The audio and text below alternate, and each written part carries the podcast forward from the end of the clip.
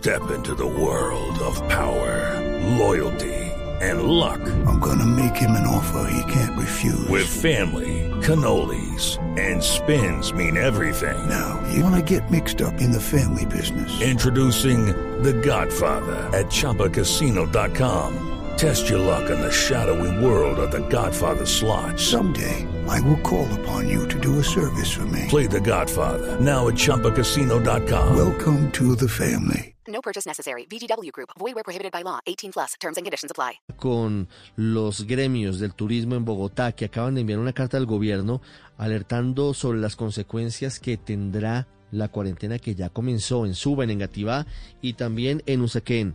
Ángela Díaz es directora ejecutiva de ACOLAP, es la vocera de los gremios turísticos en esta carta al gobierno nacional. Doña Ángela, buenos días.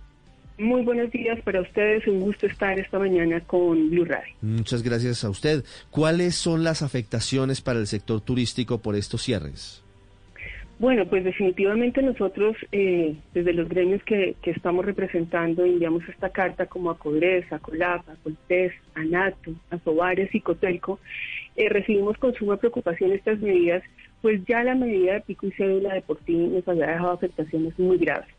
Reaccionar al grupo familiar definitivamente es una medida que incide directamente en cada una de nuestras actividades porque impide que la familia tenga el disfrute completo de los atractivos, de los parques, de eh, las actividades que van a venir a hacer en la ciudad. Eh, y esto sumado a la, a la medida de la cuarentena sectorizada, pues de alguna manera marca el final para varios de nuestros empresarios. Muchos de ellos nos han eh, expresado que definitivamente tendrán que hacer un cierre eh, total de sus operaciones eh, en una medida que venían aplazando, se habían venido haciendo grandes esfuerzos eh, aplicando los protocolos de bioseguridad que para cada uno de, nuestros sectores fueron protocolos muy estrictos, con aforos reducidos en la, en la mayoría de los casos, con inversiones importantes y pues tener que cerrar o trabajar al 50% cuando ya tenemos aforos reducidos, pues es prácticamente llevar a muchos de los empresarios a la quiebra. Mm, doña en ese sentido, hay, hay una cifra, perdóneme, ¿hay alguna cifra de cuántas empresas tendrían que cerrar por estas cuarentenas, por estas nuevas cuarentenas? Pues en nuestro sector, particularmente en el de en el de parques de diversiones, hay una cifra cercana al 20% de empresarios que van a tener que cerrar definitivamente sus puertas y hemos escuchado de manos de de los representantes de Asobares, de Acodres, que su cifra es mucho, es muy superior a la nuestra. Estamos hablando aquí de un número de empresarios, micro y pequeños empresarios, que difícilmente van a poder enfrentar otro cierre definitivo de sus operaciones cuando ya medio se habían estado estabilizando, nunca llegando a un punto de equilibrio. Entonces es sumamente preocupante, pero también decepcionante que las medidas que se siguen tomando atentan contra las operaciones formales. Nosotros somos un sector que genera trabajo específicamente para la población joven, aquella población que la alcaldesa quiere privilegiar, empleada en personas entre los 20 y los 25 años, mujeres en su mayoría son las que forman parte de los empleos de nuestros sectores y se ven directamente afectadas con este tipo de medidas. Eh, no consideramos que fuera esta la razón, la, la, la manera de seguir enfrentando, por supuesto, los graves problemas de salud que tenemos. Pero tenemos que encontrar entre todos fórmulas que nos lleven a que efectivamente en aquellos sectores y en aquellos espacios donde se está generando el riesgo se ejerzan las medidas directas para no seguir castigando la formalidad de la empresa en la ciudad. Doña Ángela, pero usted nos dice que hay muchos que estaban recuperándose o por lo menos tratando de salir un poco a flote de lo que fue eh, la primera cuarentena, el impacto que les causó la, primera cuarentena.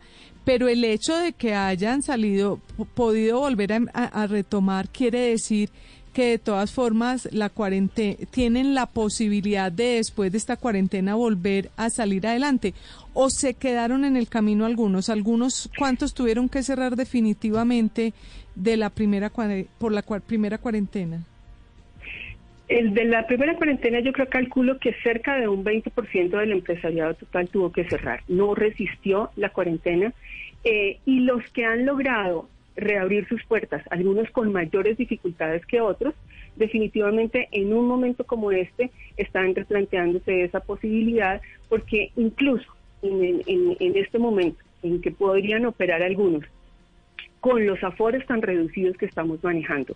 Con las restricciones que hay, pues para muchos es mucho más eh, eh, importante cerrar las puertas definitivamente de sus negocios. Pierden, pierden perderían menos eh, plata, muchos se quedaron con inventarios, les cancelaron reservas, en fin, había una preparación eh, medianamente importante para atender este, este flujo de visitantes que se supondría llegaría a la ciudad a disfrutar de, de, Bogotá como se hace en temporadas eh, anteriores y definitivamente esto se vio frustrado por las medidas eh, recientemente tomadas. ¿Cuál sería la propuesta para finalizar, doña Ángela, ante estos escenarios? Seguramente y de manera preocupante no van a ser los únicos, porque este año tendremos de nuevo que lidiar con posibles picos de la pandemia. Sí, estamos, estamos conscientes de eso, sabemos que este va a ser un año difícil, no sabemos si más difícil que el anterior eh, por, por estas medidas que se tienen que tomar, pero creo que si nos sentamos, gobierno nacional, gobierno distrital, empresarios y gremios, a estudiar medidas menos nocivas para el empresariado formal, creo que podemos encontrar entre todos eh, una solución que privilegie la vida pero que sea menos drástica con la economía de cada uno de nuestros sectores.